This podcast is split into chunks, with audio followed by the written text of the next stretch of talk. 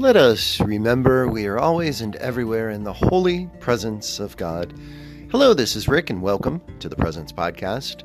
You're here for episode number 40 in the year number two. It is Sunday night, and I am recording actually still for Saturday, yesterday. And I can still say it's yesterday because it's not after midnight on Sunday. Yet, it's close, but not yet. And as I mentioned when I recorded my podcast for Friday, which was earlier this afternoon, I thought that I could get both Saturdays and Sundays in today, but that is not going to happen because I do need to go to bed. It is a school day tomorrow, a work day, a teaching day, and I need to be ready. So I'm just going to record for yesterday, Saturday, and then tomorrow, early in the day, second period or lunchtime, I am going to do my very best to record for today, which was Sunday. So, regardless though of what time it is where you are, I'm glad that you are here. I'm also glad that you are a listener of this podcast, and I'm glad that you exist. I really am. I don't know you, but I'm glad that you exist. So, thank you for being. And thank you for being here as I share with you how I kept my eyes, my ears, and my soul open yesterday for the experience of the presence of God. So, I've talked before on the podcast about my In the Know team. I am the coach, the moderator of the In the Know team. Many people will know this style of competition as Quiz Bowl. You know, you've seen it before. Kids have buzzers Maybe they're college kids, maybe they're high school kids, maybe they're even younger. They're asked questions of different kinds, and some are pretty difficult, and they get to show off their minds, their memories, their savvy, their extensive knowledge as they buzz in and answer questions first. And I've shared with you before how I just really find my in the know, in the knowers, actually, is what I call them I just find them so very endearing. It's a young team, there's only one senior who is just an amazing, all around amazing kid, and I'm just deeply, deeply going to miss him when he graduates in a few months. But besides him, we really only have, I think, one junior, and the rest are sophomores or freshmen. So I'm hoping that this team will be around for a while as they move up. Sometimes we've lost seniors, but I think this group is going to stay. I really do, because they just have a good time together. And I have a good time with them. And it just seems to be kind of good, quite frankly. Well, yesterday, Saturday, was a rare Saturday tournament, and it was made even more special because the um, type of questions are in a category they call trash, or if you're in Central Ohio, trash. Yeah, that's one of the words that they pronounce differently here in Central Ohio with that kind of flat A, trash. So, the trash tournament um, is really quite something because it is on popular culture. It includes sports, it includes television and movies, video games, music. It includes memes. Yes, memes. It took me a while to figure out what a meme was, but I think I know what it is now.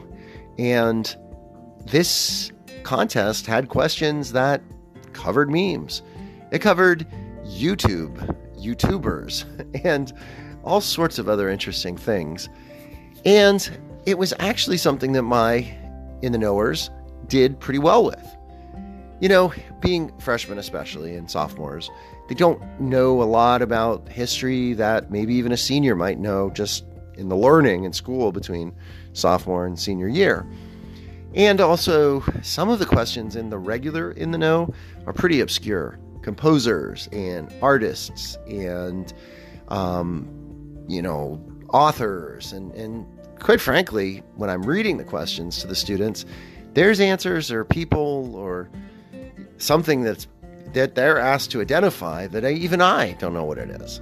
And, you know, I'm not the smartest person in the world, but I've learned a few things, and I'm generally pretty good at trivia and generally have a pretty good knowledge of, you know, at least common things.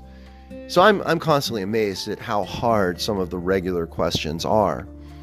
It was funny because with these trash questions, I was reading them yesterday to different groups competing. Quite, quite a few of them I did not know the answer to. And I have absolutely no idea what I was reading because it was about this meme or this YouTuber or this person or whatever. And it was beyond my knowledge. But the kids knew it. And then there were questions that I knew the answer to that they didn't. Um, and um, that was kind of fun. Those were mostly TV shows or things specifically from the 80s or even the 70s. And I was alive during both of those decades. Pretty young in the 70s, though. Regardless, it was a very good day and just really enjoyed with being with the kids. If you'll stay with me through the break, I'm going to come back with two things that you're going to want to hear. One is uh, the compliments that someone paid to my students, my team, and also I'm going to read to you not the questions that we had yesterday, but the answers, which will give you an idea of the extent of the knowledge of popular culture needed for this tournament.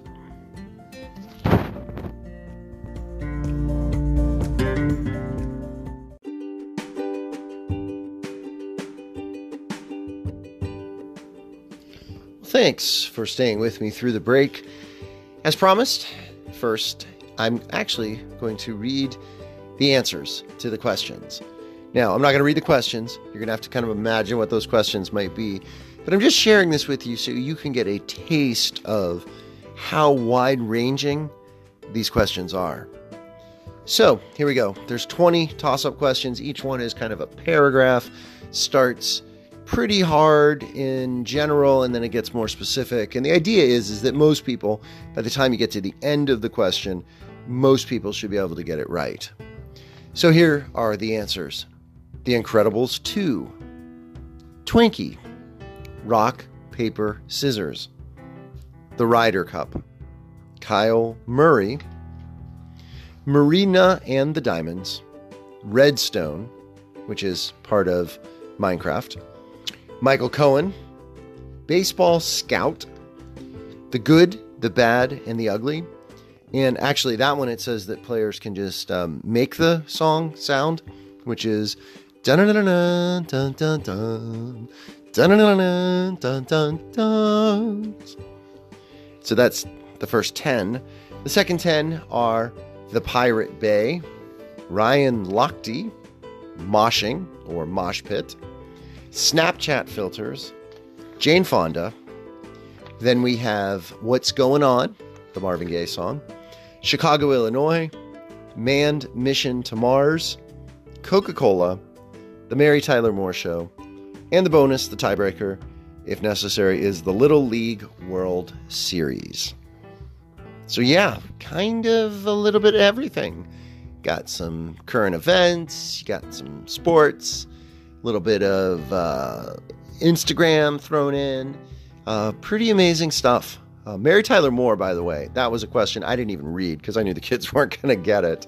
They missed an All in the Family one, and if they didn't get All in the Family, they weren't getting Mary Tyler Moore. So I, I substituted the Little League World Series question there. So after we wrapped up yesterday, um, I was in the the room, the coach's room, and um, the reader who read for my players, my students, after the last round, she said, "Oh, you're with." you mentioned my school, and I said yes, and she said, "Oh, your your students were so great. They were so nice." And then the thing that was really cool was she mentioned each one by name. She remembered their name. Now, if I sound impressed by that, it's only because I am so bad at names. I read to certain groups of kids um, and I, I had their names on paper, but I can't remember their names and couldn't be able to. I could say nice things about them, but I couldn't, you know, say them their names. I'd have to describe them. But uh, this reader was able to remember and mention them each by name and, and said really kind things about them. And um, I felt good, felt good that my students, my players, my in the knowers, are um, are are perceived that way, and um, I see them that way, and it's just neat that someone else who's only with them for a short period of time can recognize that as well. So I conclude with this question for you. You know, thinking about gratitude, and that's what I felt yesterday gratitude and camaraderie and connection, and kids doing things with their minds and their brains. And when have you experienced that camaraderie, that connection lately? When have you felt God through the relationships of people around you? Through maybe people you are mentors or guides for, maybe people who are your mentor or your guide, or community of some sort. When have you felt God's presence in that way, through that way? As always, thank you so much for listening. Blessings and peace.